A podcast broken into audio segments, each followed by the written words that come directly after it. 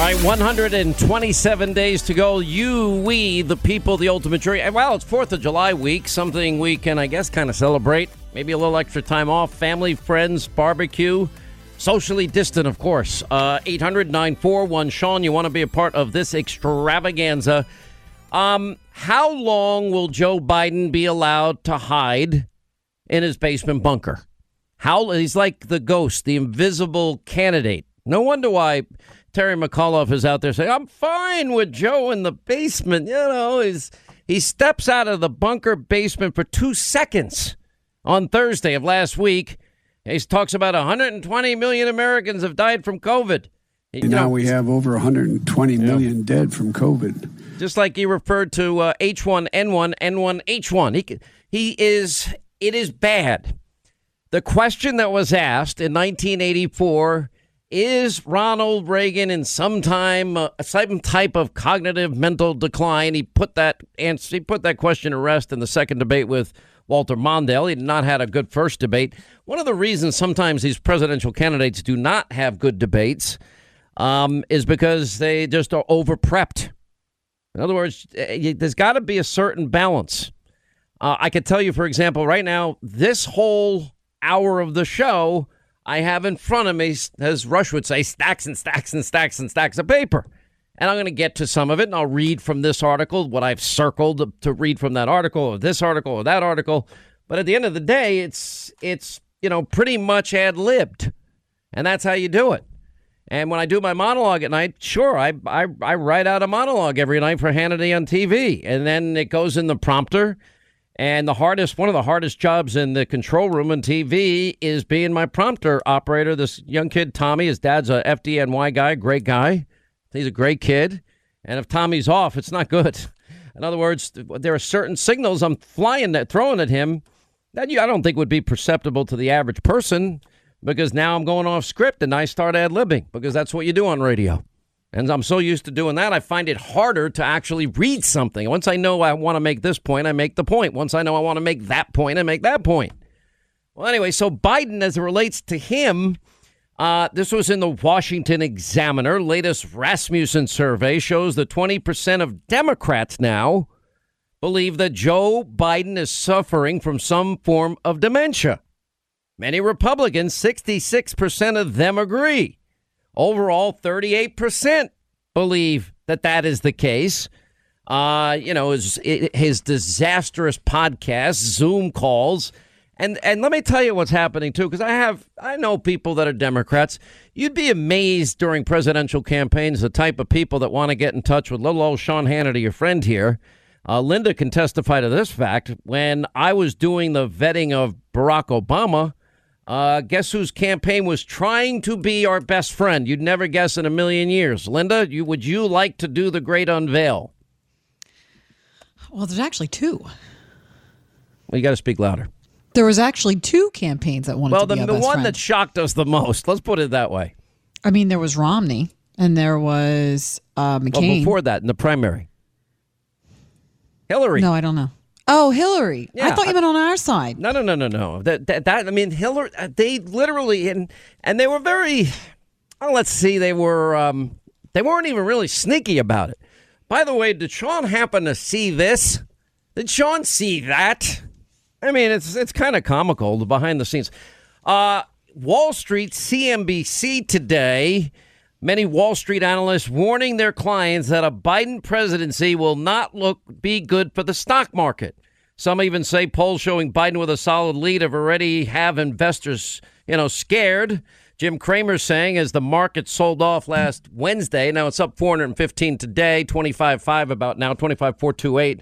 Anyway, so if Biden wins and Warren is the favorite to become the nation's first woman Treasury Secretary, God help us, and uh, that would be a nightmare for Wall Street. And it would be. Everything that Biden is advocating from the Green New Deal to, I, I guess now he's supporting reparations in spite of a history of saying the most incendiary things that if Donald Trump had ever said it, it would be a disaster. Uh, open borders, amnesty, you name DC statehood.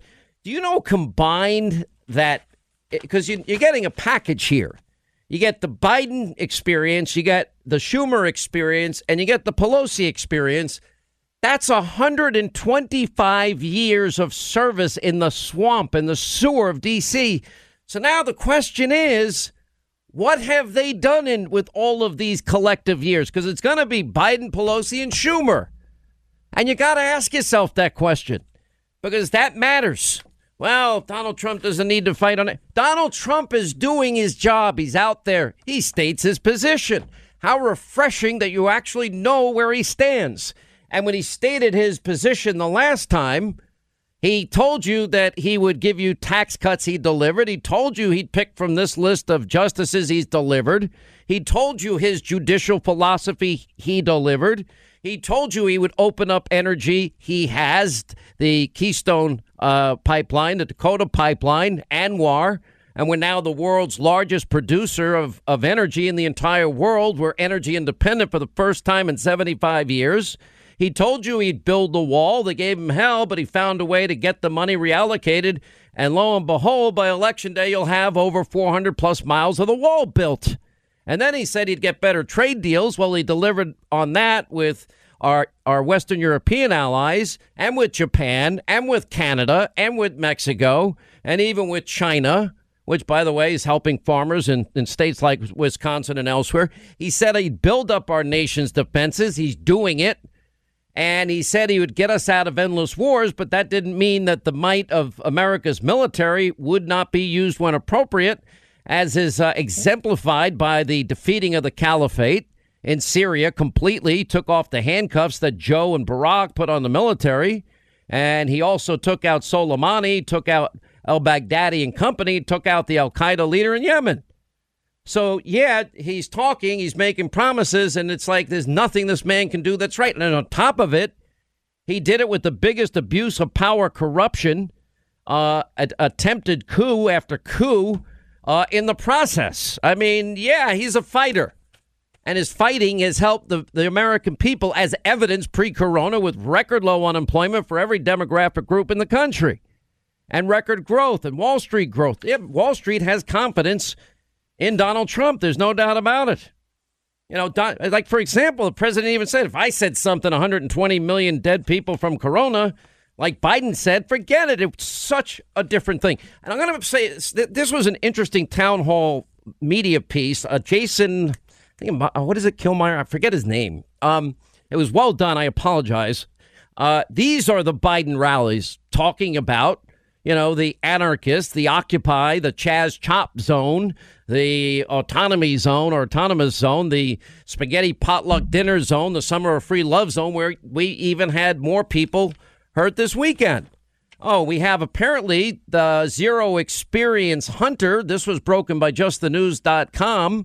Uh, apparently went on 29 international trips with Secret Service in tow.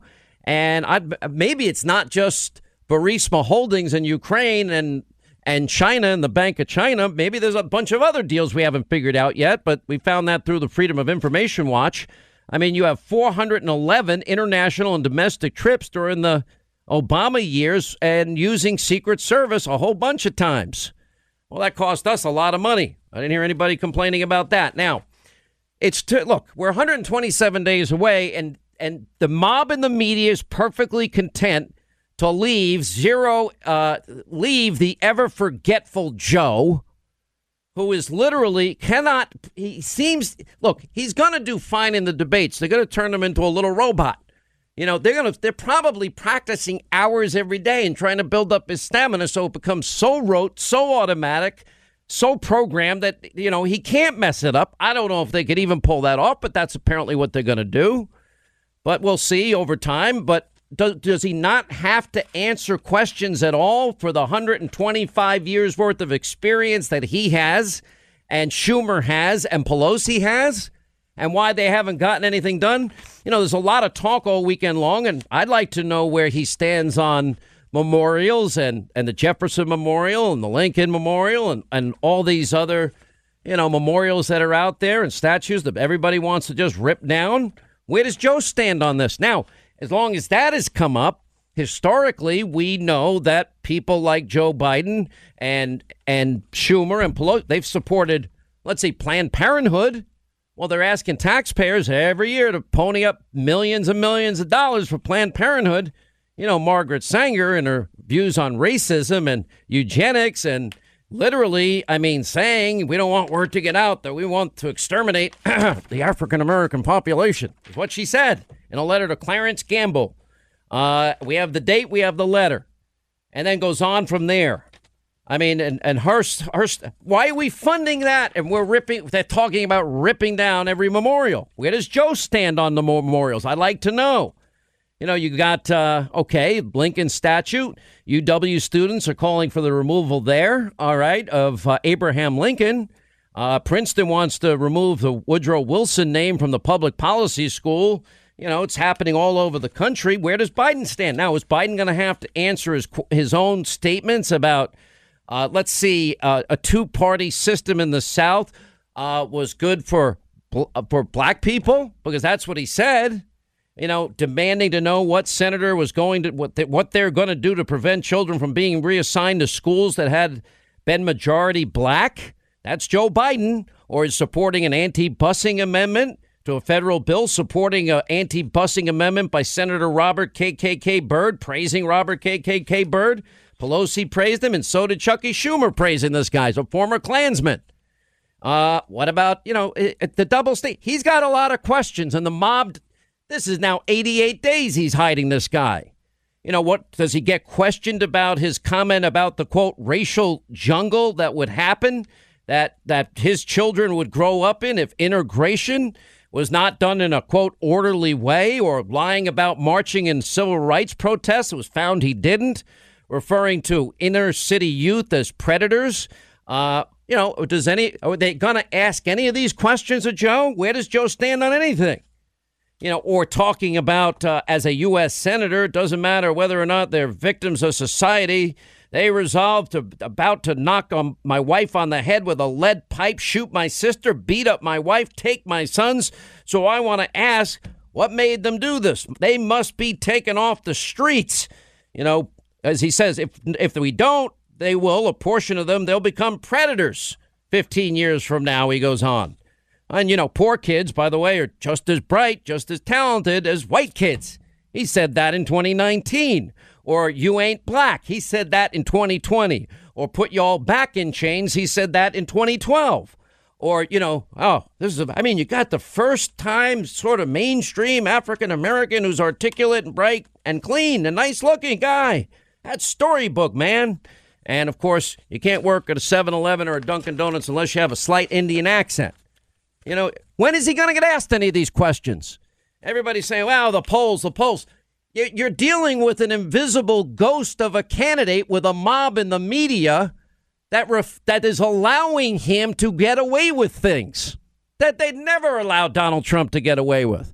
Does he have the strength, the stamina, the mental alertness to be president? They asked that about Ronald Reagan. They ought to be asking it about Joe because now even Democrats are saying, yeah, we better keep him in the basement bunker.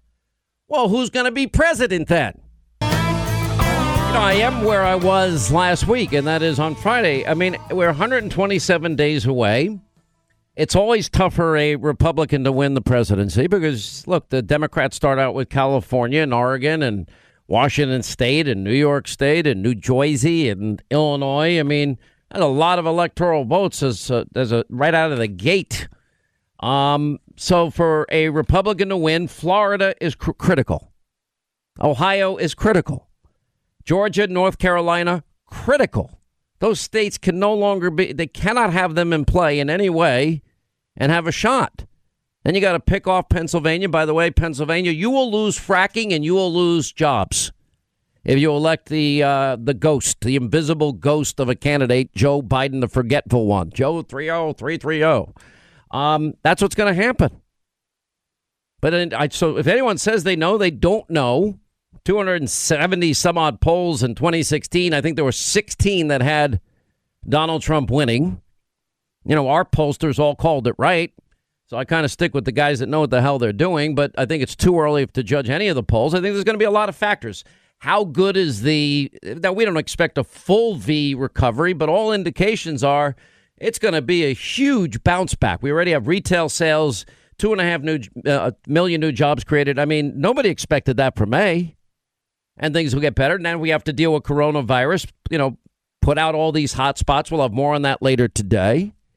Then you have the you know other factors that will come up. Whatever the October surprises will be, Joe has to come out of his basement. I mean, are they going to try and allow this guy to not debate because he's afraid to leave his bunker? I, there's nothing that they would not pull that would surprise me. But likely, if the economy comes back, Joe speaks. Uh, if we can contain Corona's rebounds and put out those hot spots, and then ask the question, are you better off with the president that broke every record imaginable? I think we'll do okay. You know, I um, there's nothing we're going to be able to do about the mob, the media. They're all in. They're okay with Joe I'm fine with Joe in the in in the basement bunker. You know, it's fine. Leave, I'm, let him stay there. Don't ask him any questions. No, he only sees two people a day. You pull him out of the basement bunker for 10 seconds and he screws up. He can't even do a podcast for crying out loud. You would have thought after the 10th bad podcast disaster, somebody might have gotten smart and said, I know how to do a podcast. I can do this right. You're going to hear there's a pond on the other side of my property here. A lot of Canadian geese. If you hear them honking away, it's they're cheering. That's what they're about. the scale, the scale of the loss is, is staggering. I don't know whose phone that is, but the scale of the loss is staggering. It's been two months since Congress gave them that money. Is it incompetence? Corruption? Trump was out there tweeting again this morning. I call him President Tweety. Tweety. Reopen the country. End of quote. You can't even look. Here's the question. Let, let's just go to just a few. I mean, we're just not, we're touching the surface. We'll show you a great montage tonight because the mob won't do it. The mob's protecting Joe. The mob's, uh, they're spending every second, minute of hour, hour of every day attacking Donald Trump just as they have. Now, between Pelosi, Schumer, and Joe, you got 125 years experience in the sewer, in the swamp add eight more with uh, Obama, well, 10 more, let's say, or even more than that. You got like 140 years experience. What did they do? Did they get the crime bill done? Nope. After Ferguson, after Baltimore, after Cambridge, after all these other incidents, did they get any police reforms done? Nope. Criminal justice reform? Nope. Did they uh, dedicate for as long a period of commitment to historically black colleges as President Trump? Nope. Did they open opportunity zones? Nope. Did they give us the lowest uh, the, the, record after record low unemployment numbers. Let's see, for African Americans, Hispanic Americans, Asian Americans, women in the workplace, youth unemployment, African American youth unemployment. No. No, Joe and Barack gave us 13 million more Americans on food stamps, 8 million more in poverty, the lowest labor participation rate since the 70s, the worst recovery since the 40s, lowest home ownership rate in 51 years, and they accumulated more debt than all 43 past presidencies combined. Are they answering any of that? Any of Joe's res- record on racial issues? Why didn't they do anything? How did how did that Obamacare thing work out? Keep your doctor, keep your plan, and save money. On average, average family is going to save $2,500 a year per family.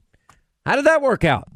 Now we're going to have Medicare for all. We're going to have guaranteed government jobs, guaranteed government health care, gu- guaranteed government healthy food, guaranteed government retirement, gu- guaranteed uh, uh, income. We're going to have guaranteed, let's see, what else? Oh, school. They've done such a great job with the schools in all these cities and states run by liberal Democrats for decades. Now we're just going to turn our kids over like 10 minutes after they're born to government schools so they, they won't be able to read and write, just like the 13 schools in, in Baltimore, third per capita, sp- highest spending in the entire world.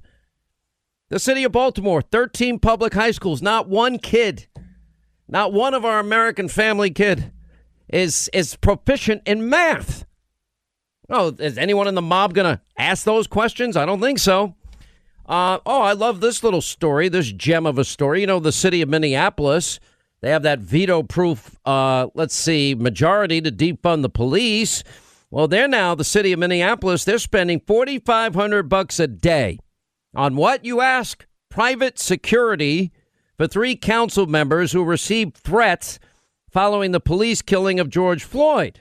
City spokesman said the private security details have cost the taxpayers of Minneapolis $63,000 over the past three weeks alone. And by the way, the three council people, I won't give the names, no point.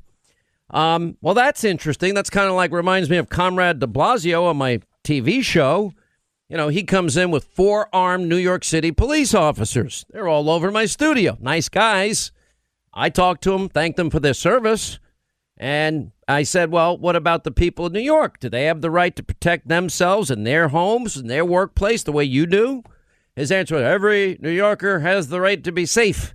Well, you're not doing a good job, Mayor. And then I go back. I said, but you have those guys that are armed with firearms. They have pistols by their side. Uh, does every New Yorker have the same right? They have a right to be safe. So the answer is no. Portland City Council they put aside 15 uh, that they cut from their police budgets.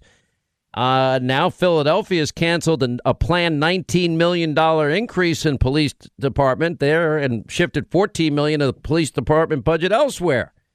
Hartford, Connecticut, they voted to reallocate 2 million from the police budget. Okay, who's going to want to be a cop today?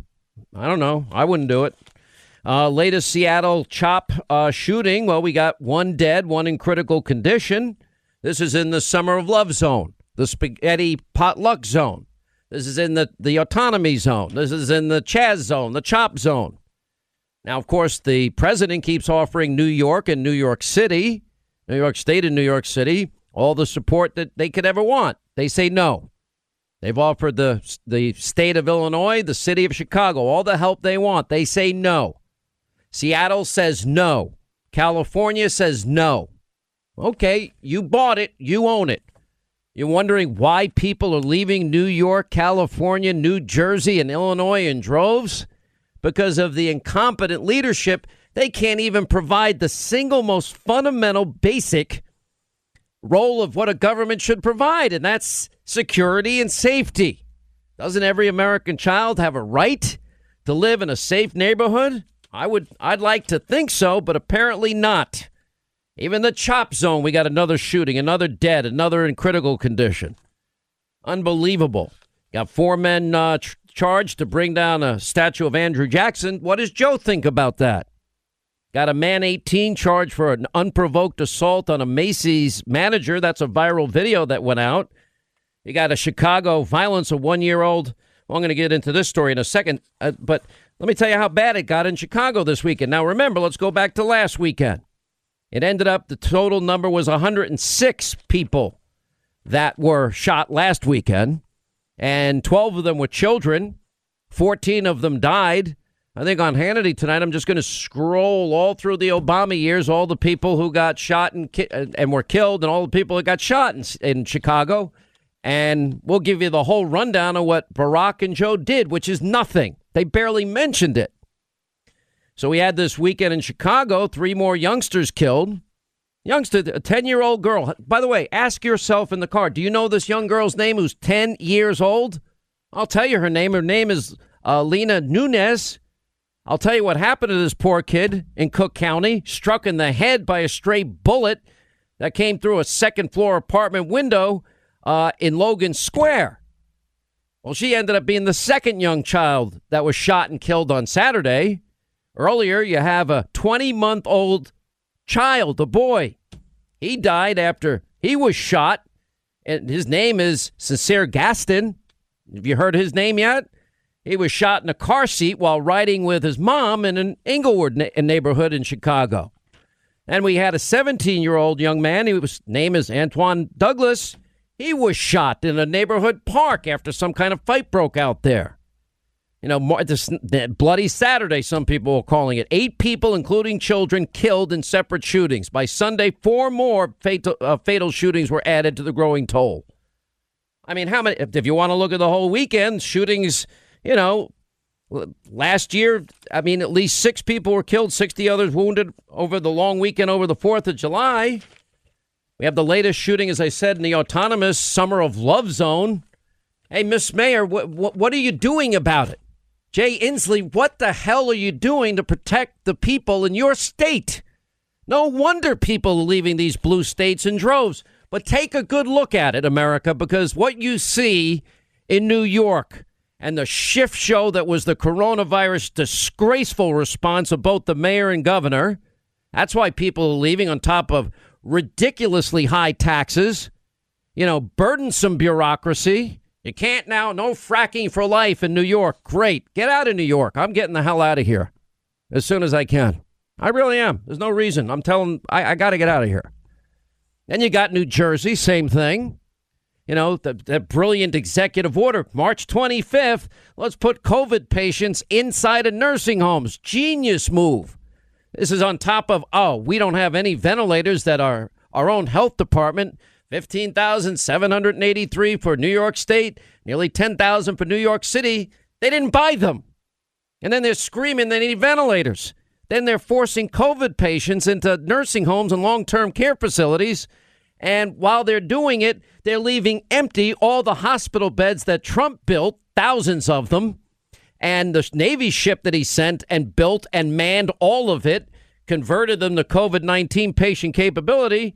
And then they're blaming the nursing home, saying, well, you, we're not responsible for your PPE. That's your responsibility. It's your fault that this happened. And then even going as far as to say the governor of New York, well, people die. By the way, back to the violence in New York 11 people shot in 12 hours under Comrade de Blasio's right in the beautiful city of New York.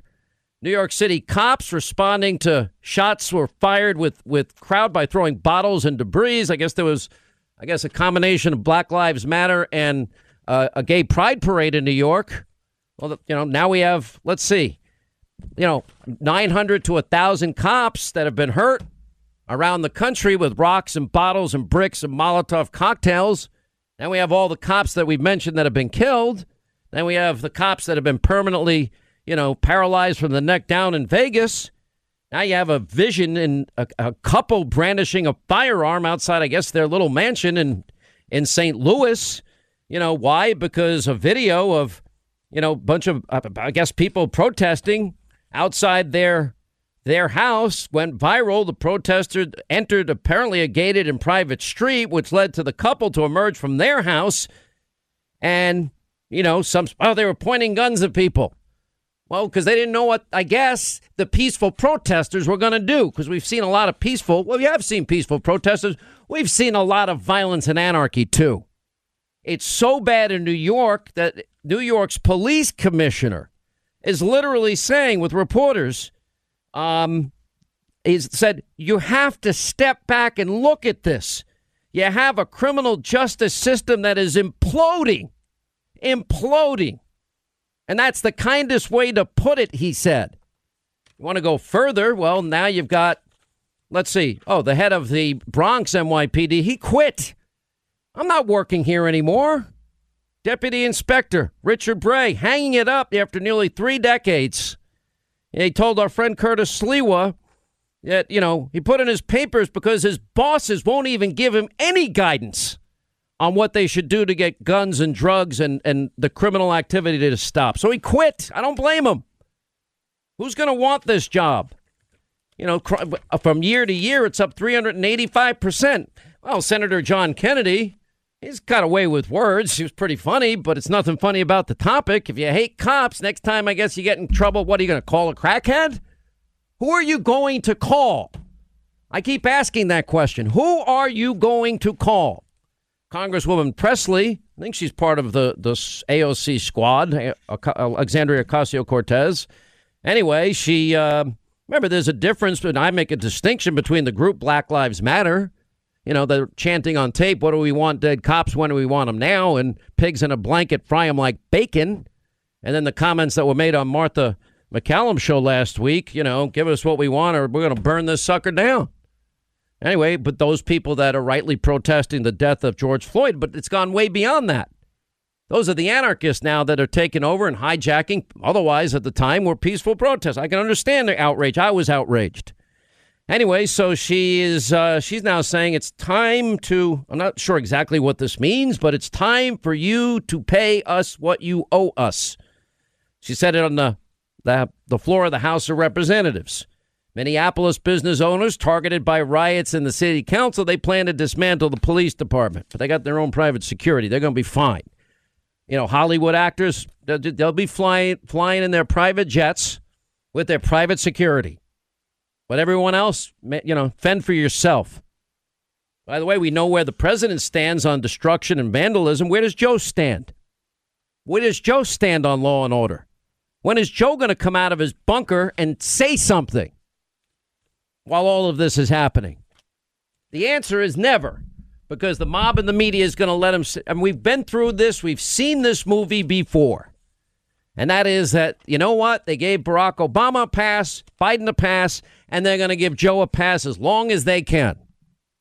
Now, the question is, you know, is America going to elect somebody that hides in his basement bunker? That now, according to two polls, show that he's in a significant cognitive decline. And I'm trying to say it as charitably as I can. Now, the mob and the media, Democrats had no problem asking that question about Ronald Reagan because it's getting a little scary. All right, hour two, Sean Hannity Show, 800 941. Sean, you want to be a part of the program. Uh, in a second, we'll be joined by Kevin McCarthy, the House GOP leader. All right, who is best to rebuild the economy? Basement bunker Biden or President Trump. You know, it's, it's like the invisible candidate in 88 days, no press conference. Let's just, now that we have two polls out that have recognized the obvious cognitive decline, and even Democrats now believing that, yeah, there's a significant decline in Biden, let's just put together some of the best moments uh, of Joe, let's say. If you agree with me, Go to Joe 30330. I'm here to ask you for your help. Where I come from, you don't get far unless you ask. My name's Joe Biden. I'm a Democratic candidate for the United States Senate. Look me over. If you like what you see, help out. If not, vote for the other guy. Give me a look, though, okay? We choose truth over facts. Play the radio. Make sure the television, the, excuse me, make sure you have the record player on at night, the, the, the phone. Make sure the kids hear words. No man has a right to raise a hand to a woman. We have to just change the culture, period, and keep punching at it and punching at it and punching at it. Poor kids are just as bright and just as talented as white kids. But if Donald Hunt Trump, Donald Trump is reelected. Freudian slip. Donald Trump does pose an extra threat to this. The, it's not hypothetical. We hold these truths to be self-evident. All men and women created by go. You know the you know the thing. Words that stunned the nation, and I would argue, I know, shocked the world. International leaders spoke about it. You had people like Margaret Thatcher. Excuse me. You had people like the, the, former chairman and leader of the party in in Germany.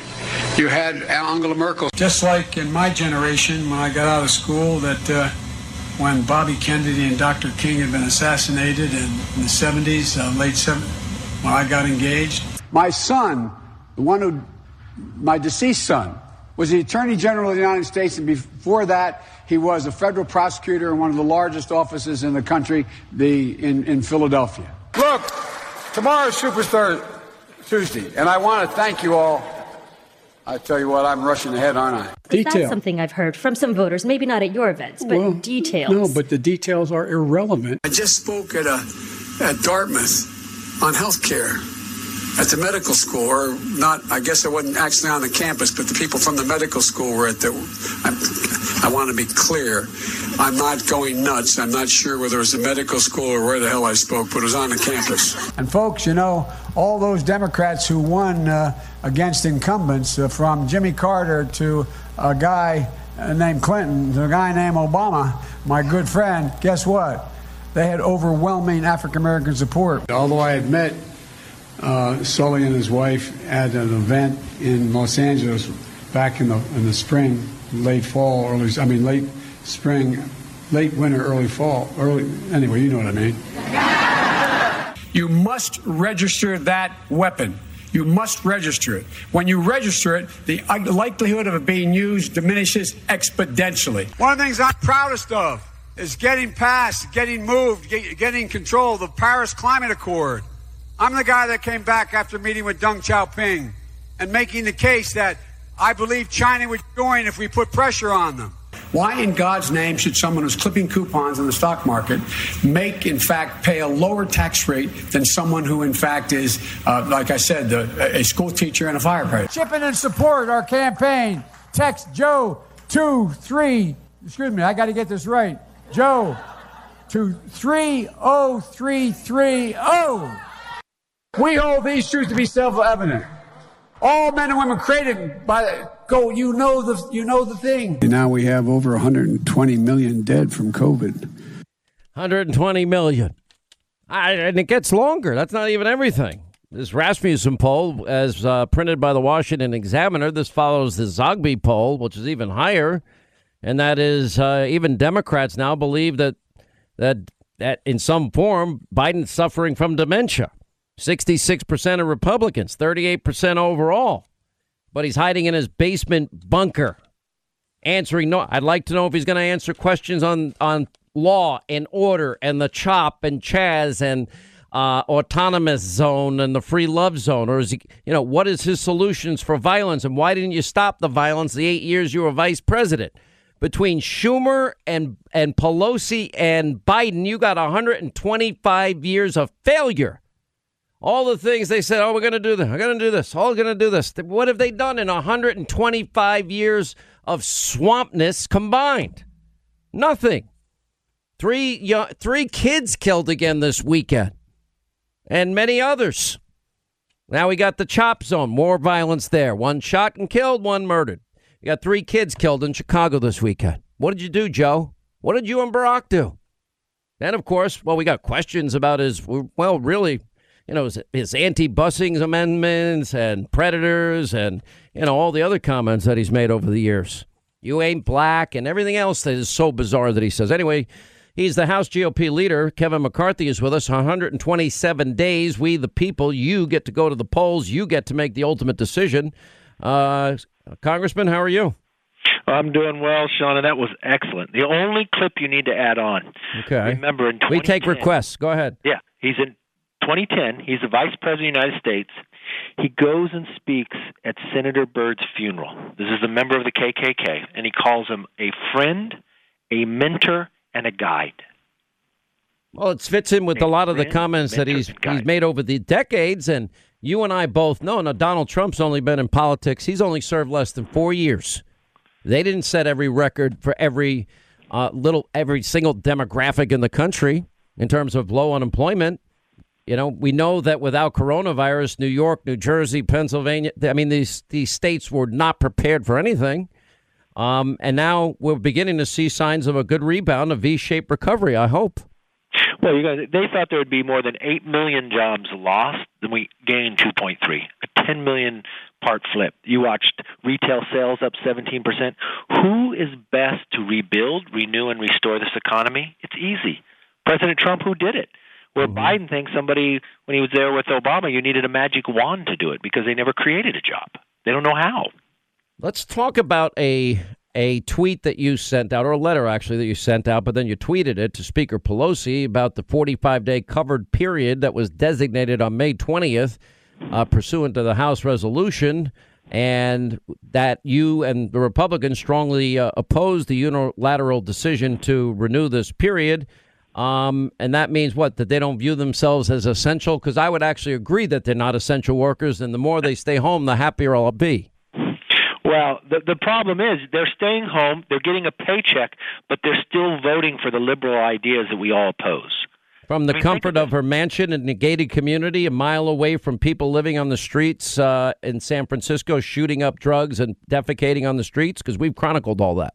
Yeah, and also, you know what they tore over in San Francisco?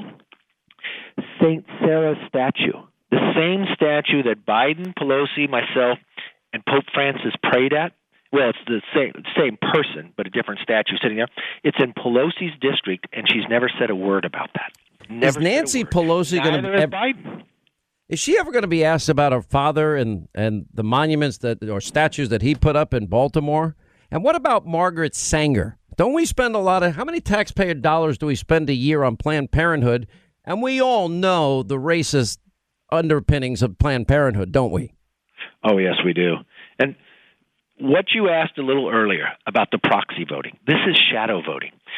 The Speaker put this in. It goes against the Constitution. People expect members of Congress to be essential to show up for work. We showed up during yellow fever. When the, when this building was burnt down in 1814, we still showed up for work.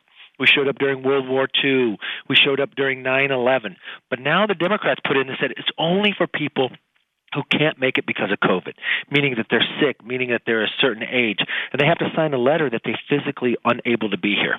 Charlie Crist, you know what he did? He signed that letter, and then he got in the car and drove two and a half hours because he wanted to watch a launch of a sh- of a spaceship. Others decided, well, it didn't seem too important. Half of all the Democrats in California stayed home and said, "Oh, I'll just phone it in." What they did is they gave all their power and their vote to Pelosi.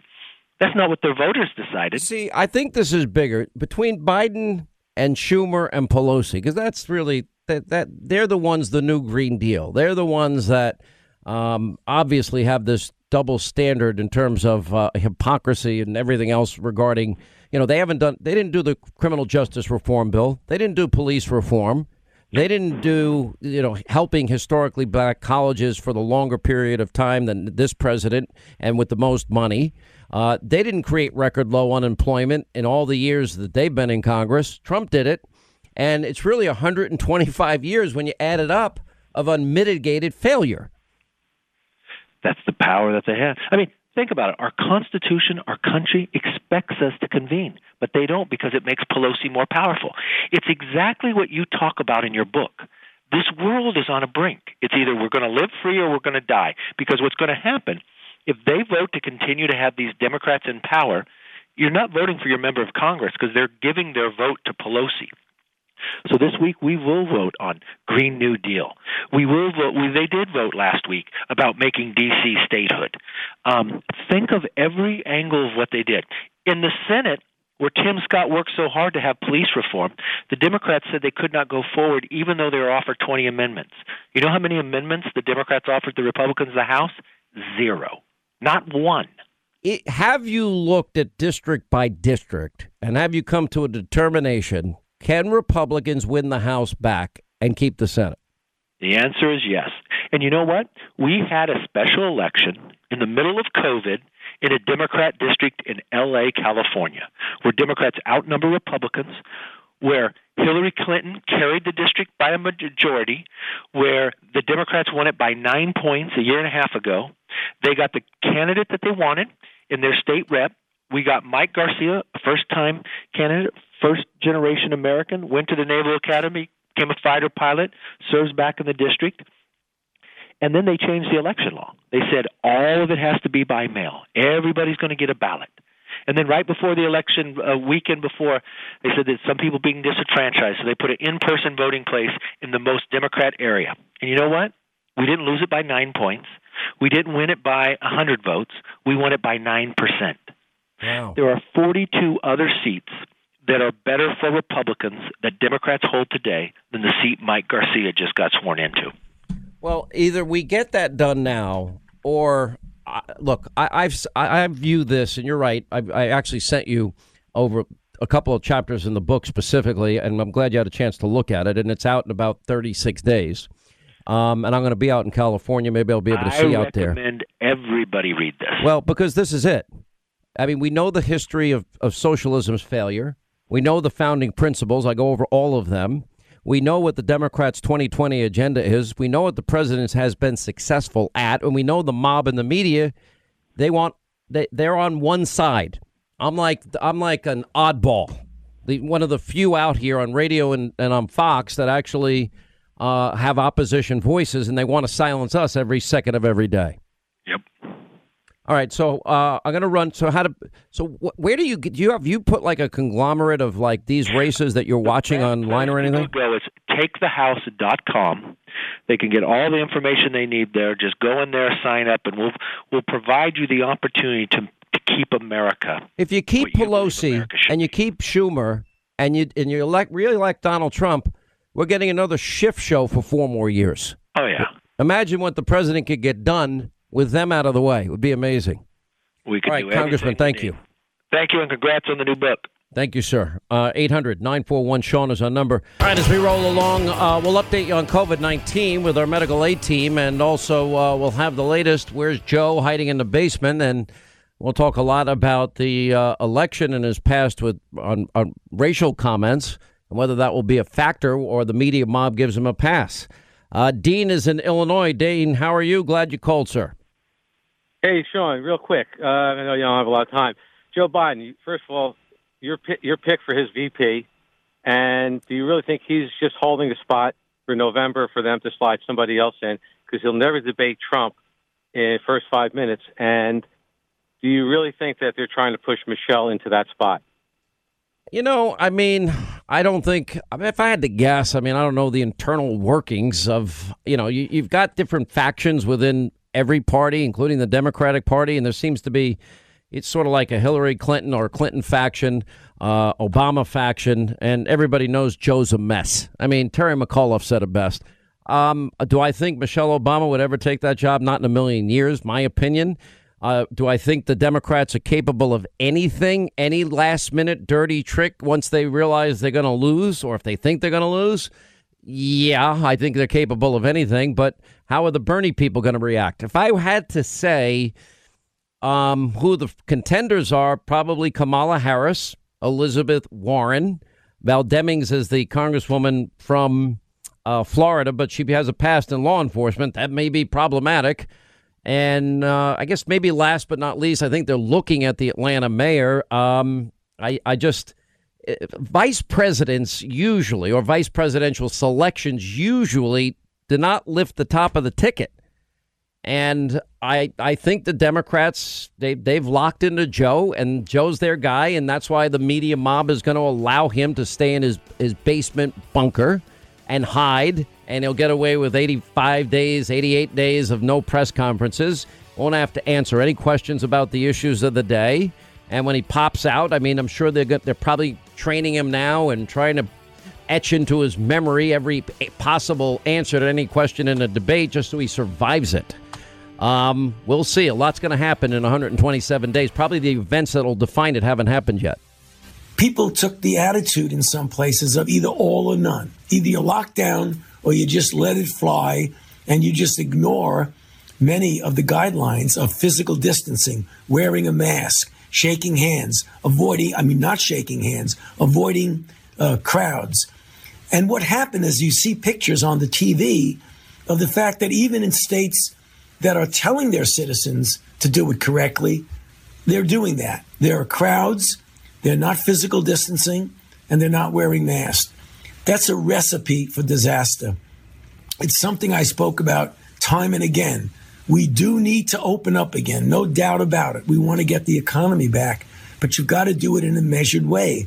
And now we're seeing the consequences of community spread, which is even more difficult to contain than spread in a well known physical location like a prison or a nursing home or a meatpacking place. When you have community spread, it's, it's insidious because there are so many people in the community who are infected but asymptomatic.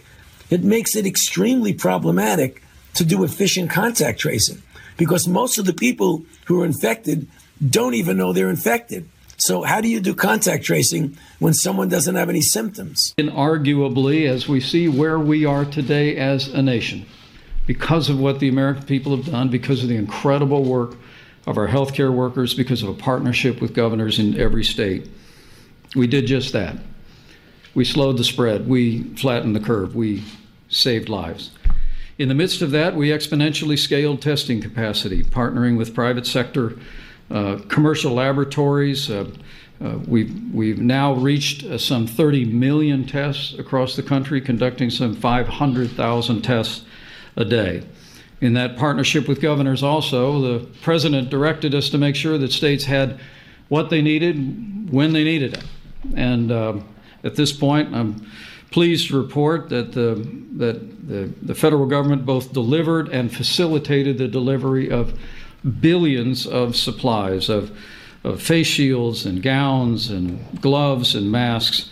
And we continue to be on track uh, to, uh, to construct more than 100,000 ventilators in 100 days. And, um, um, and as, as I spoke to governors last night, they confirmed to me again what FEMA's reported we have no outstanding requests from any state at this time for personal protective equipment or medical supplies. Let me say that again. In the affected areas, particularly the states down south that are seeing rising cases, we have no outstanding requests. But as I told the governors, we are ready at a moment's notice to surge personnel, to surge supplies, to expand capacity, and to support uh, their healthcare response. In the midst of all of that, I think it always bears saying that because of uh, the great work of our healthcare workers and because of American manufacturing, no American who required a ventilator has ever been denied a ventilator in the United States. All right, that's the latest from the coronavirus uh, task force. As we're now, I know a lot of people are getting upset. They're worried. They're they're concerned. Uh, the global death toll from coronavirus has surpassed a half a million. Uh, it's not one. Uh, it's, it's not 120 million like Joe says. Uh, the five seconds he comes out of his basement bunker like he did last week. Here's what we've learned, and here's what we're learning. And again, a lot of this is fluid. The one thing that has been consistent, though, throughout this entire time, with all the models wrong, all the predictions wrong, all the idiots in the media wrong, uh, you know, like the, the Washington Post, oh, worry more about the flu. I'm fine when I have the virus. All that crap in the New York Toilet Paper Times. Uh, who says you can't travel to China uh, after the travel ban? Anyway, 43% of coronavirus deaths are linked to nursing homes. 43%. Well, that then puts all of the, you know, highlight on, for example, New York. The governor of New York State refuses to take responsibility. He's blamed everybody and their mother. And then he comes up, well, people are going to die anyway. Then, of course, New Jersey follows. Then, of course, Pennsylvania follows.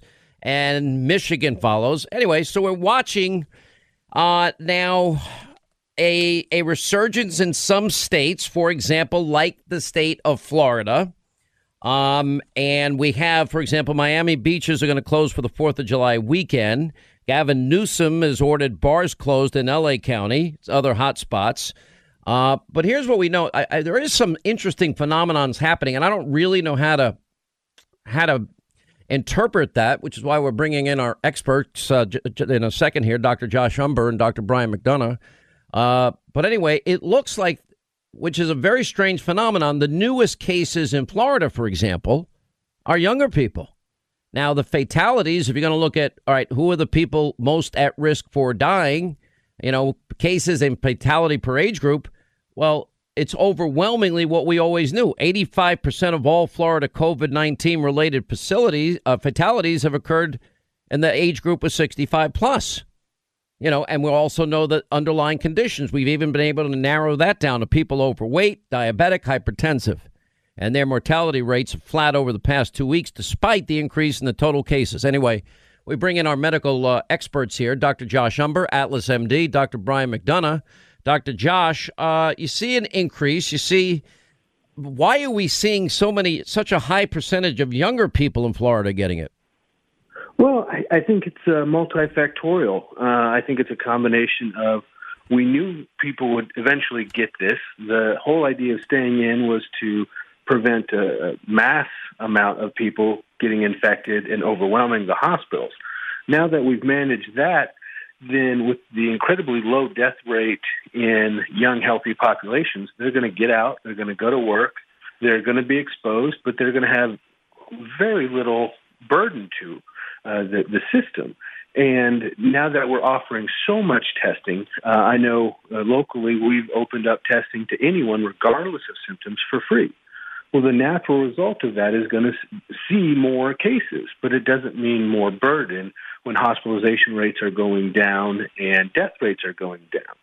So I think there's a lot of different issues at play here. And your take, uh, uh, Dr. McDonough? Yeah, Sean, I think a couple things. I think what Josh said is really true about young people getting out more. I think one of the things we're learning about young people, it's not a free ride for them. We're starting to realize even those who are asymptomatic, they're starting to find when they x-ray them crystallized uh, material in the lungs which suggests that 10, 15, 20 years later they may have issues. So the one thing I'm trying to get across to young people through a podcast is just don't think that you got a free ride I really recommend, you know, you wear masks, you really try to social distance and do all you can, not just for the older people, obviously, but for the younger people as well.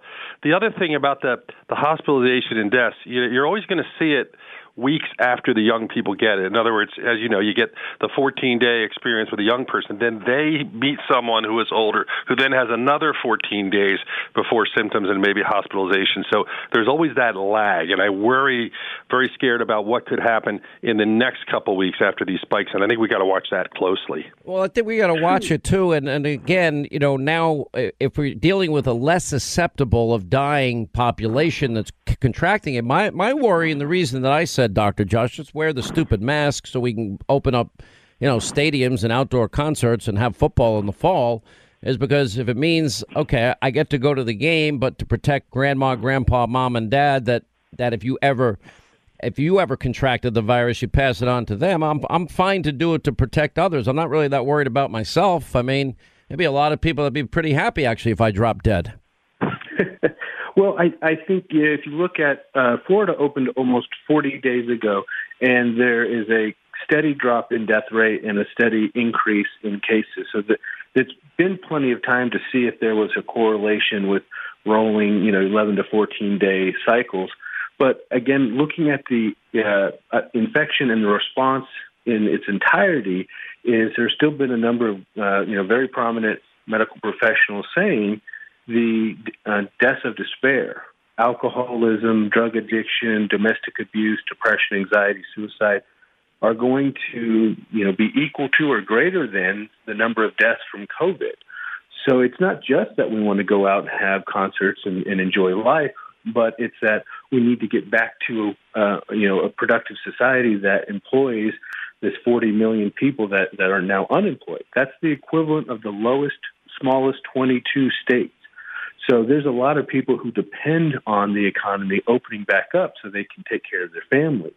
Um, and uh, that's part of this whole picture is we we have a fraction of the daily deaths. Yesterday was 250. Um, so far, New York's only reporting 15 deaths.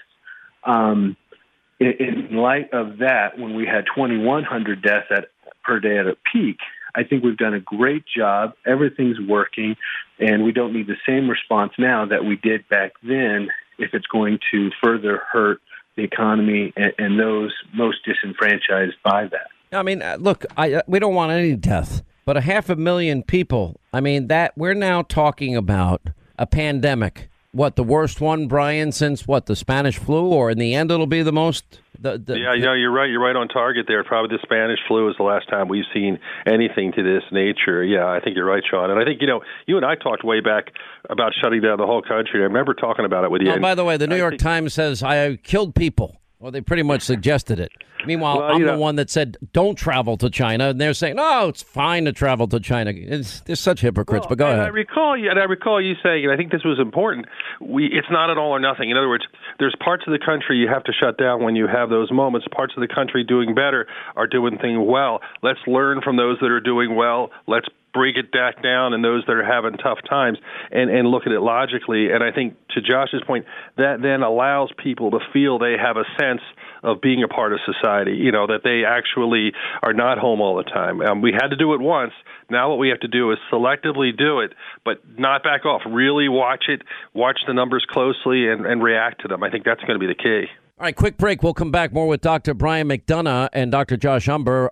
All right, as we continue, Dr. Brian McDonough, Dr. Josh Umbehr, uh, as we update the COVID uh, situation in the country. When all is said and done, and all of the bad modeling, Dr. Josh, and, and all the wrong predictions, and uh, two and a half million dead, three million dead, uh, 60,000 dead in the U- U.S., you know, the one thing that really did remain constant, and this now stays constant today, and that is – that nearly half of all COVID related deaths in the U.S. were directly tied to the nursing homes. Now, that goes directly to the heart of the March 25th.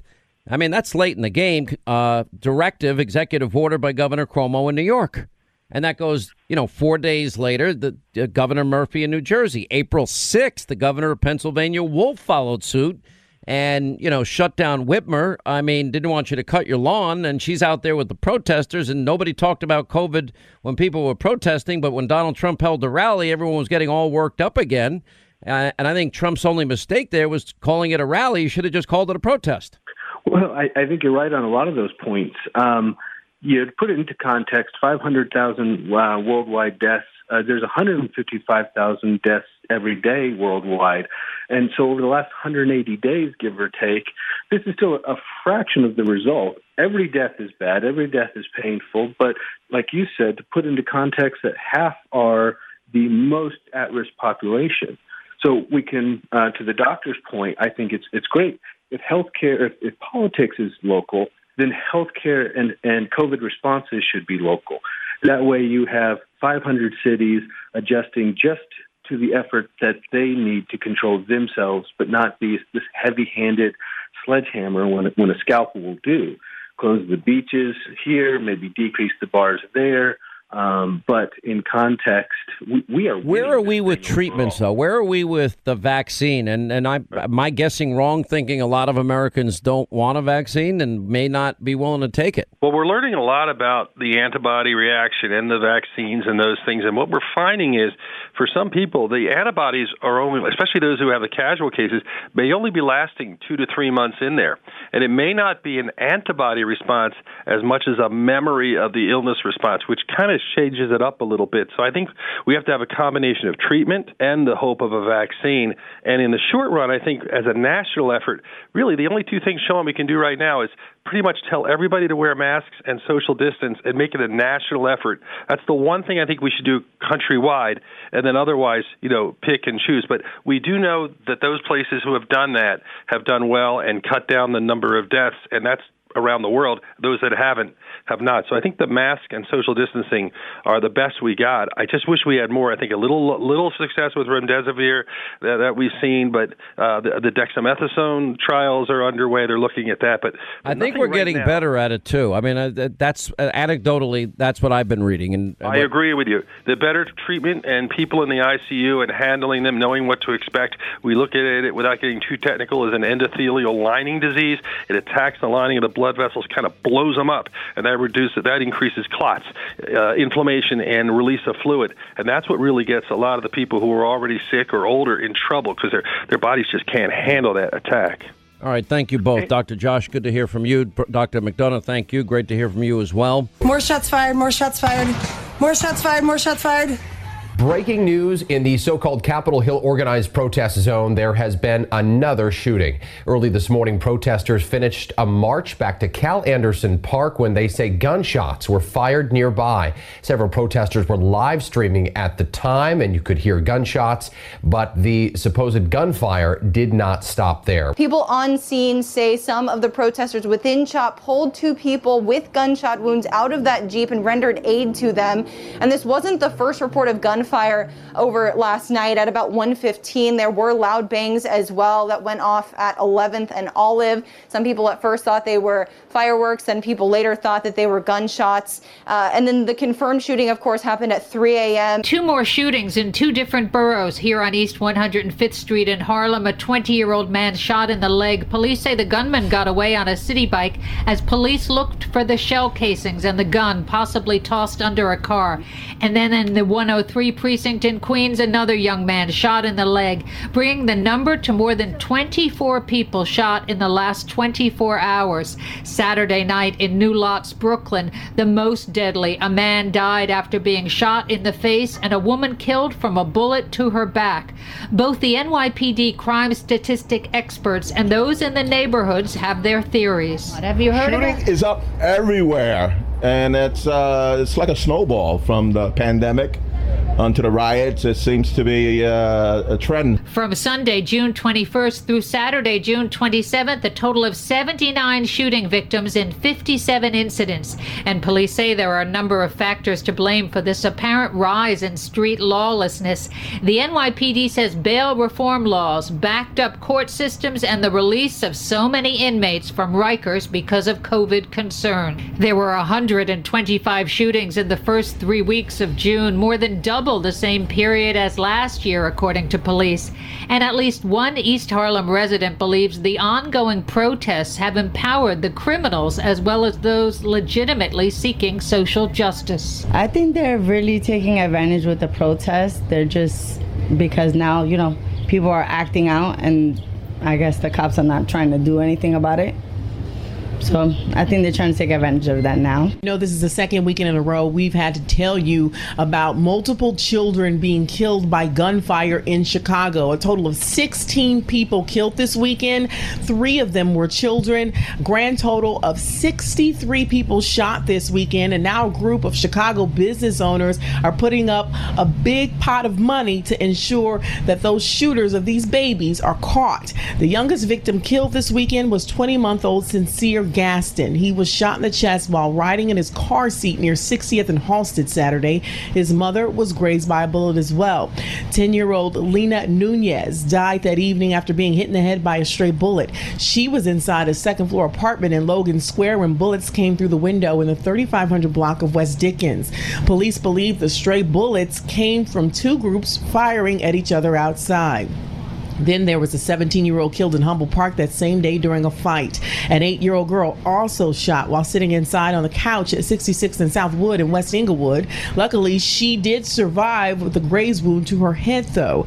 Just last weekend, 106 people shot, including three year old Mekhi James and 13 year old Amaria Jones, both of whom were killed during the deadliest weekend of the year. A newly formed group called I'm Telling Don't Shoot is now offering 50,000 dollars in reward money to help find shooters in the cases of the littlest victims. We're talking about Mekhi and Sincere. If 50 won't get you, we're gonna put up another 25. If that 75 don't get you, we're gonna put up 100. So you telling me with $100,000 reward, nobody's gonna say say nothing? All right, so that was some of the sight, well, the sounds that you hear, audio of uh, the reporting and some of the television reporting. Uh, more violence. You know, and th- this gets to the heart of Joe's hiding. 88 days, no presser. He has a total 120 million dead Americans uh, from COVID. I'm like, okay, he's out of his bunker basement for five seconds. But what do we have? Another weekend of gun violence in Chicago. What did Joe do? What did Barack do? you know, 10 year old girl. How many of you know the, the, the names of these young kids? 10 years old, Lena Nunez is her name, struck in the head by a stray bullet coming through a second floor apartment window where she lives. Don't we deserve safety and security in our own homes? The second child killed Saturday. Earlier, a 20 month year old boy dies. He was shot in a car seat while riding with his mom and in the local Englewood area of Chicago. And if we go on Saturday, a 17 year old boy identified as Antoine Douglas, he was fatally shot before noon in a neighborhood park uh, after there was there was some type of of a confrontation that took place. We have eight people in total. How many Americans know the names of all of the people killed in Chicago? And it's not getting any better anywhere else. Now we have another person, you know, at the autonomous Chaz Chop Summer of Love Zone out in Seattle, which they're not getting a control of. You had 11 shot in 12 hours in Democratic controlled New York City. Uh, New York City shootings now 100% increase over last year, 358% increase in violence. Multiple NYPD uh, officers assaulted during a, a Black Lives Matter gay pride rally in New York City. Four arrested in D.C. for trying to topple, you know, the Andrew Jackson statue. Where's Joe? Where does Joe stand on all this? Why didn't Joe fix it after Ferguson? Why didn't Barack fix it after Ferguson? You know, there's pro defund police officials in Minneapolis. What do they do? Because they are pro defund the police, they have now hired their own private security. You get it? Security for them, but not with anybody else. You know, more cops being pelted with bottles, debris, and rocks and bricks in New York. You have an image of St. Louis, a couple emerging from a mansion brandishing weapons there. Uh, you've got the NYPD commissioner warning that New York's justice system is imploding. Uh, and and again, we have one Bronx NYPD boss says he's done. I'm out. We have no guidance from anybody in the city of New York. You have a Congresswoman Presley actually saying that it's time for you to pay us what you owe us, is what she said. Minneapolis business owners, where again, where does Joe stand on all this? Minneapolis uh, business owners targeted by ri- riots on city council. They want to dismantle the police department. Uh, we know where the president stands. He's offered help to all of these cities, and they've denied every every offer of help to bring law and order, safety and security to the people of their states and cities. Leo Terrell, Greg Jarrett, and David Schoen with us. You know, Leo, I, I might just scroll the names of everybody again tonight on TV. Everybody shot in Chicago. This was Obama's hometown, and here it go. It's every weekend now. Uh, you should do that, and I think it's a great idea. And we should highlight. We should go into those cities in Chicago and Washington and ask Democrats what's going on in these cities that are run by Democrats. It is unbelievable. They want to point the finger at the president. He's offered help to resolve the situation in Seattle. He's offered federal assistance. They turned it down at the expense of hurting black communities or people of color. You know, for, for Democrats to play the race card, all they need to do, Sean, is to look in the mirror. They are masters at playing the race card and pandering because they get the impression they want the black community to believe that only government can help. And where were all these black leaders the last three or four years before the incident of George Floyd? They control their governments. They could get weed out racism, but they point to this invisible person that does not exist because there is no systemic discrimination where cities are run by black people and people of color. And your reaction, you know, David Schoen, if we don't have law and order, safety and security, that is the most fundamental role of government. You know, and I love these Minneapolis, you know, defund the cops uh, council members. They've, they've got their own security now. So it's sort of like Comrade de Blasio comes into my television studio one night. He's got four armed New York uh, police officers with him. And I say, well, does every uh, New Yorker have the right to have the same weapon in their house to defend themselves and their families? And he, all he answers over and over again, like a robot, is every New Yorker has the right to be safe. I said, do they have the same right to fight back like you do? They have the right to be safe. So obviously the answer is no. They, there's a double standard. Yeah, you know, uh, I wish the media gave more coverage to what people on the scene are saying. There's a Chicago Sun Times article recently out specifically about Chicago showing May 31st there were 18 murders. That was a record. 764 murders in 2016. But what the local people say is we need a local solution. It's not a national issue here. Uh, one expert, Price, said there's a complete lack of collaboration between academics, clergy, neighborhood leaders. And as to the most recent virus, a University of Chicago expert, Max Kapustin, said these demonstrations, for example, divert manpower. A vacuum opens up, and that's why in the last weekend or two, he says at least, you've seen this burgeoning violence. So uh, you're also right that, in all fairness, candidate uh, Mr. Biden has to be asked where he stands. Does he see a national solution? What does he see as the cause of this? If you're going to put this on the national plate, then he needs to carve out a position. But Chicago specifically has had, you know, gang problems forever, like most cities. But you got El Rukn there, which uh, Jesse Jackson's half brother uh, was running. Got Latin Kings. I've represented some Latin Kings before. These are there are a whole lot of reasons for it, but the local people are hurt most by it, and the local people know what's required. The solution just isn't there yet. And your take on it, Greg Jarrett? Well, I agree with David Schoen. I mean, look at Chicago. Uh, for a long time, the mayor there was Rahm Emanuel, Obama's first chief of staff. He ran for the job based on public safety. His moniker and legacy is Chicago's murder mayor. Violence went up. He did nothing about it. Uh, murders went up. Assaults and battery went up. Uh, violence against people, violence against property, all went up during Rahm Emanuel's term. It, it, the places where Democrats control uh, the politics in cities and counties across the nation that have the worst record of violence and lawlessness are run by Democrats. And I think that speaks volumes about uh, the politics of that particular party. You know, as I look at this, Leo, and you and I have talked at length about this now. Yes. You know, uh, the, and this was actually the probably the funniest thing that I've seen all weekend, although there's nothing funny about what's happening in the country right now. Uh, but I'm watching and I'm looking at all the coverage that is out there, predictable coverage. And actually, and so the Washington Post actually puts out and attempts to fact check the president last week in his claim that Democratic run cities have the highest rates of violent crime. Now, then the newspaper ends up proving exactly what the president's point was. And they say, well, you hear certain places like Chicago, you hear what's happening in Detroit and other cities, all Democratic run. Every one of them is Democratic one, 20 out of 20. In other words, the 20 most dangerous cities, cities New York, LA, Chicago, Houston, Philly, Memphis, Detroit, Dallas, Phoenix, Baltimore, San Antonio, Vegas. It's all Democratic run for decades in most cases, if not at least in the last decade. You know what? And what's so amazing about that, and this is where I may slightly disagree with my colleagues David and Greg, it is local issues, but they nationalize it on on each of these Democratic cities. And let's be clear: Detroit, Chicago, L.A. They have been run by Democratic machines for 30 years or more. And the problem is very simple: is that they want to point the finger again at the national level that we're not getting enough aid. All of a sudden now, uh, crime is a health issue. That is outright ludicrous. But they nationalize these local issues that makes it seem like somebody else is to blame. And let's not say, and I'll say it again over and over, in all these big cities, black on black crime is a problem in all these cities. And yet, when you say that, if you say that, you're being a racist. No. Hey, hey Leo, how about we take race out? How about we just take race out of it? You go to the areas wherever they happen to be, and wherever it's not safe and secure for the residents.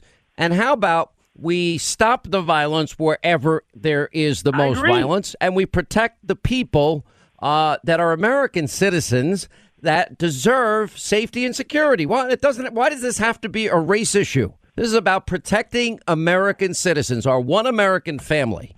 look, the, the biggest concern here is this. That's the elephant in the room because these cities, for example, in Chicago, is people of color being hurt. It seems to me that the government, the mayors, should have some type of connection to this hurt because they got they, they're in a position of power to do something about it, but they have not done anything. And again, they have nationalized a local issue and blamed some boogeyman that does not exist. David. Yeah, I, you know, I, I don't think Leo was disagreeing with us. I think he was making our point. Frankly, the point is that it's a local problem that has to be solved locally, and they continue to blame the national administration. But listen, the, white, black, or otherwise, it's the local people being hurt the most here. You can hear them crying out. Business people these demonstrations looted for no reason. They're innocent people. What did Wendy's do wrong in Atlanta? Um, but I'm talking about even small business owners, white, black, and every race, creed, color, and so on. They're being hurt by it. Your idea of scrolling the names is critically important because people need to know who these unnamed people are. They can't just vanish. And the local people being hurt by it most can't vanish. They're the ones calling for collaboration by their local leaders, and they're not getting it. They're just getting posturing from before Rahm Emanuel or de Blasio in New York. It doesn't work. All right, And we're going to take a break. We're going to hold these guys over into the um, next uh, half hour. Now, if all the Democrats, I want to know where Joe stands on removing memorials and statues, but I also want to know where he stands on Margaret Sanger and the racism and eugenics uh, that founded Planned Parenthood, of which taxpayers are paying a fortune. Nobody else in the media will ask that question. I guess we'll have to do their job as usual. It doesn't matter whether or not they're the victims of society. The end result is they're about to knock my mother on the head with a lead pipe, shoot my sister, beat up my wife, take on my sons. So I don't want to ask what made them do this. They must be taken off the street. We should focus on them now, not out of a liberal instinct for love, brother, and humanity, although I think that's a good instinct, but for simple pragmatic reasons.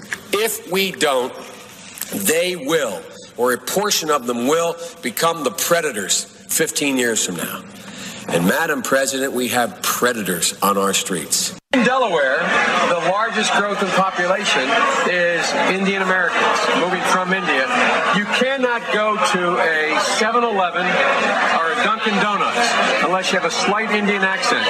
To fully, I'm not joking. What kind of a chance would a northeastern liberal like Joe Biden stand uh, in the South? Better than anybody else. And you don't know my state. My state was a slave state. My state is a border state. My state is the eighth largest black population in the country. You got the first sort of mainstream African American who is articulate and bright and, and, and clean and a nice looking guy. I mean, it's, that's a storybook.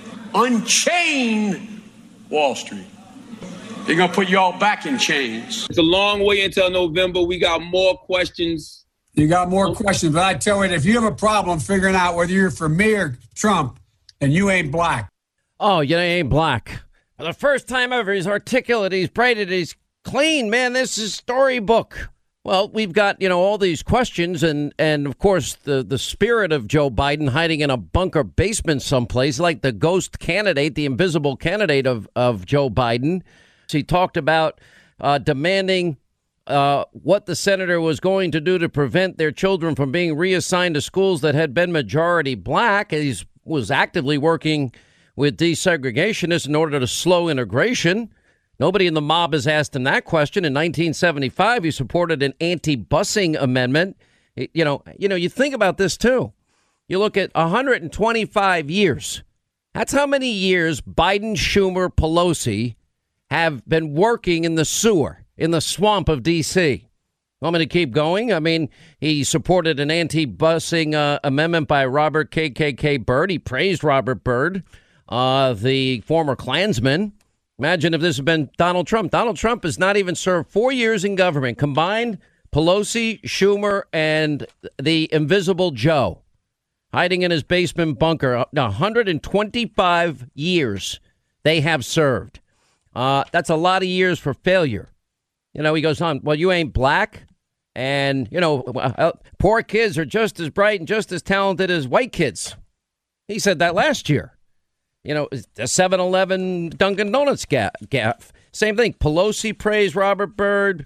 Biden praised him. Schumer praised him. You know, I mean, it's it's pretty unbelievable the history that nobody else in the media will ever talk about, but they've all said words about it. And it goes on from there. You know, we have the, all of this discussion now around the country in terms of, okay, well, w- what are we going to do with the Jefferson Memorial? Uh, what are we going to do with the Lincoln Memorial? Okay, where does Joe Biden stand? Anyone ever think to ask the invisible candidate who's hiding? You know, Princeton wants to remove Woodrow Wilson's name from the public policy school. Where does Joe stand? Robert Morris University changing student IDs from freedom cards to Robert Morris UID because I guess they don't want to use the word freedom. Not really sure exactly why. Saying freedom cards are dehumanizing. Mississippi legislature passing a bill uh, to eliminate Confederate symbol from the state flag. Uh, we have now, you know, it's now impacting just about every aspect of society. Now, if this is what the Democrats want, well, we need to know where their presidential candidate stands. Now, if memorials now are in play and we're going to ask presidential candidates, what, what about Margaret Sanger? Margaret Sanger is the founder of Planned Parenthood. Well, we don't want to go out and uh, we don't want word to go out that what we want to do is exterminate the black population. Actually, wrote that in a letter.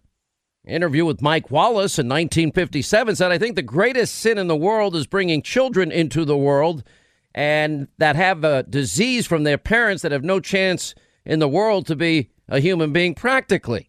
You know, and she goes on from there, saying delinquents, prisoners, all sorts of things, you know, just marked when they were born.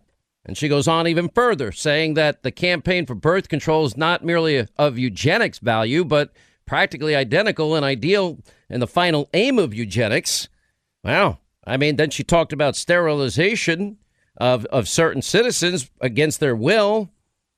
I mean, does that, are we going to, now can we talk about that? Does Joe have an opinion on supporting Planned Parenthood with taxpayer dollars? And we continue with Greg Jarrett, David Schoen, and Leo Terrell. Leo, I'll start with you on that one. I'll tell you right now. I think the one of the re, all that, that that montage of what you just gave me is the reason why I can't vote for Biden. I mean, first of all, he's insulted black for the last forty years, and he gets a pass. Every question you just raised needs to be asked by uh, to Joe Biden. And I'll tell you, Sean, the only way Joe Biden's going to come out of the basement is with these three debates. And there's going to have to be someone providing the types of questions you're asking on your radio show and have Joe Biden answer these questions outside of the bunker because I don't think he's going to come outside the bunker other than these three debates that he's going to have with the president. The one thing you can say about the president, he's clear, he's concise, you know where he stands. But right now, Joe Biden is being propped up by extremists on the left and primarily by Black Lives Matter. And I'll tell you right now, he's losing a lot of quiet Democrats who don't want to alienate friends but will not vote for him in the fall. And your take, uh, Greg Jarrett. Well, you can't confront Joe Biden with his bigoted comments and his abysmal track record on minority issues because he can't possibly remember them. I mean, the man can't remember what color tie he's wearing even when he's wearing it. So, you know, it's true that they're, uh, you know, deliberately hiding him out in the basement of, of his home, but they have a complicit media that would never ask those questions because the media by and large is liberal and they're all in for Joe Biden. They're all in for anybody who's against Trump. Well, and, and you know, then David, this is where we get to here. You know, and maybe maybe Donald Trump should just like not talk anymore. Because I guess you're right. I guess your poll numbers, according to the mob and the media, if, if, Donald Trump goes 24 hours without talking to the mob or trying to deal with real problems and real solutions, you know, th- there's now a poll out, and we're just going to have to deal with, you know, what is no longer even an elephant in the room, and that is, you know, Joe Biden. Does he have the strength? Does he have the stamina? Does he have the mental alertness uh, to be president? Because if you look at Rasmussen reports and their latest poll, uh, 20% of Democrats think Biden has some form of early dementia. 38% among all voters. There was a Zogby poll that was as high as 54%. And it raises the question, by the way, that the mob asked about Ronald Reagan in 1984. You know, is he too old? Is he is he having a decline? This is the toughest job in the world. Nobody seems to really want to ask it. Everyone dances around it. You know, uh, on the other side of the equation that you raised earlier, if you were advising Joe Biden, wouldn't you tell tell him to stay in the bunker? He has the best PR campaign the world could imagine, at least in this country. The New York Times, Washington Post, and on and on and on. We're facing some of the greatest issues of the day today. This COVID 19 virus was foisted on the country and the president during his administration. Um, you're seeing all sorts of problems around. And so, if you have everyone in the media just attacking the president, and Joe Biden, every time he opens his mouth, saying something that puts his foot in his mouth, the best campaign advice absolutely would be for him to stay in the bunker. I, Greg Jarrett, I don't think that's bad advice. I guess if you know he comes out of his bunker for five seconds last Thursday and he says 120 million Americans died from COVID. Now, there is over 500,000 worldwide. There's been a resurgence in some states, uh, but uh, the reality is, uh, he. How do you run a campaign from a bunker basement? You you do what Nixon did. He hid out in the White House during the 1972 uh, reelection campaign. He basically refused to campaign, said he was too busy being president, but he had too much to answer for at the time. He refused to debate uh, in the 72 election, and that was a strategy that worked perfectly as McGovern self destructed. And so, you know, there is something to this strategy of keeping your mouth shut, hiding out. You've got the perfect excuse, oh, gee, the virus. Uh, and, you know, this is a strategy that arguably is the only one that Biden can adhere to. Well, I'll simply say this the president needs to hammer on the fundamental issue of law and order. As we have this virus, we also have this lawlessness in the streets, and I guarantee you, Democrats and Republicans support law and order. He has to stay focused on that issue and is going to force Biden to come out and take a position. The president is right on law and order. Well, I mean, I think this is what this all, all, comes down to. I mean, the president is right. We're not keeping our city safe and secure. We're failing kids at the most spectacular le- level. Again, mostly cities, mostly states that are blue, that have run, been run by Democrats for decades. Now, that's all on the ballot. Because if you got 125 years of, of Biden, Schumer, Pelosi failure, it doesn't seem that smart to double down on the people that failed and whose policies have failed. And then if you look at the policies and the direction they want to take the country with a new Green Deal and Medicare for all and everything's free, Greg Jarrett, uh, America won't survive. And what you see in Chicago, New York, Seattle, California, and New Jersey, you're going to see elsewhere. Oh yeah, I mean it's it's unsustainable financially uh, and and politically. Uh, and I'm glad you brought up Seattle. I mean, uh, more shootings in the chop zone that the mayor there has endorsed and done nothing about it. You're talking about rampant acts of violence and destruction of local property, uh, business owners, people who live there. They've lost control to anarchists who have taken over uh, that area of Seattle. Uh, and you know, there's been a lawsuit filed by the property owners saying, uh, asking a judge to put a stop to it. Let's say a judge issues an order to cease and desist. Who is there in Seattle to enforce it? How is it that if Donald Trump ref- allowed an autonomous zone, a free love zone, a spaghetti potluck dinner zone, a Chaz Chop zone to be, you know, to, to, and and the takeover of an entire half a city or six city blocks, including a police department, and didn't do anything, and people started getting murdered the way they are, or didn't. You know, I mean, I look at all of this. Chicago says no to his help. New York says no to his help. Seattle and Washington State say no to his help. I'm like, okay, well then you own it, because there's no we he- unless he invokes the Insurrection Act, which he can do. You know, it's this is their problem and their their failure of their citizens.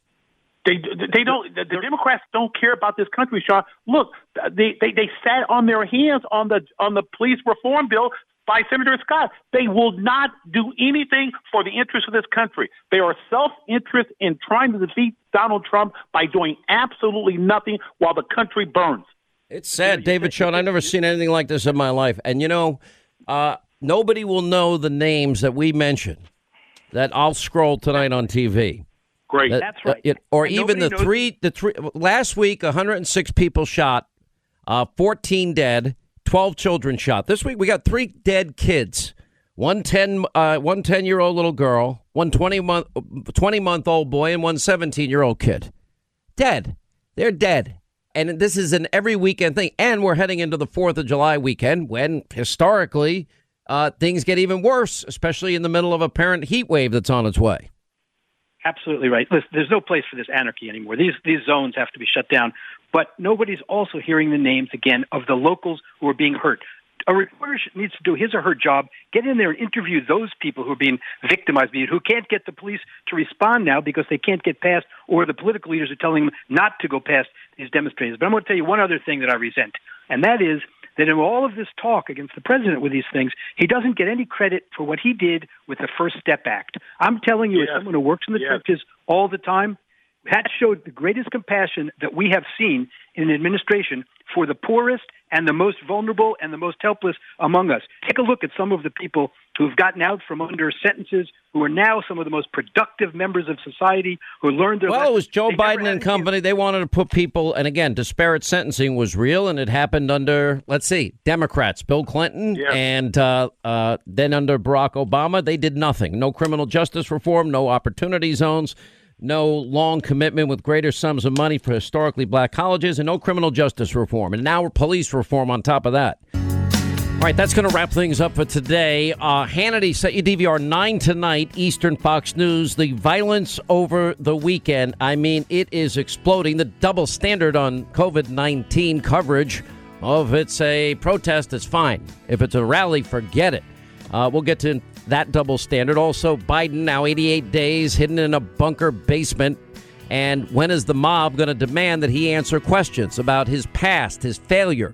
Ari Fleischer, Dan Bongino, Geraldo, Leo Terrell, Burgess Owens tonight, Sarah Sanders, Dave Rubin, Matt Gaetz, and more. 9 Eastern, Hannity, Fox. We'll see you then back here tomorrow. Thanks for being with us.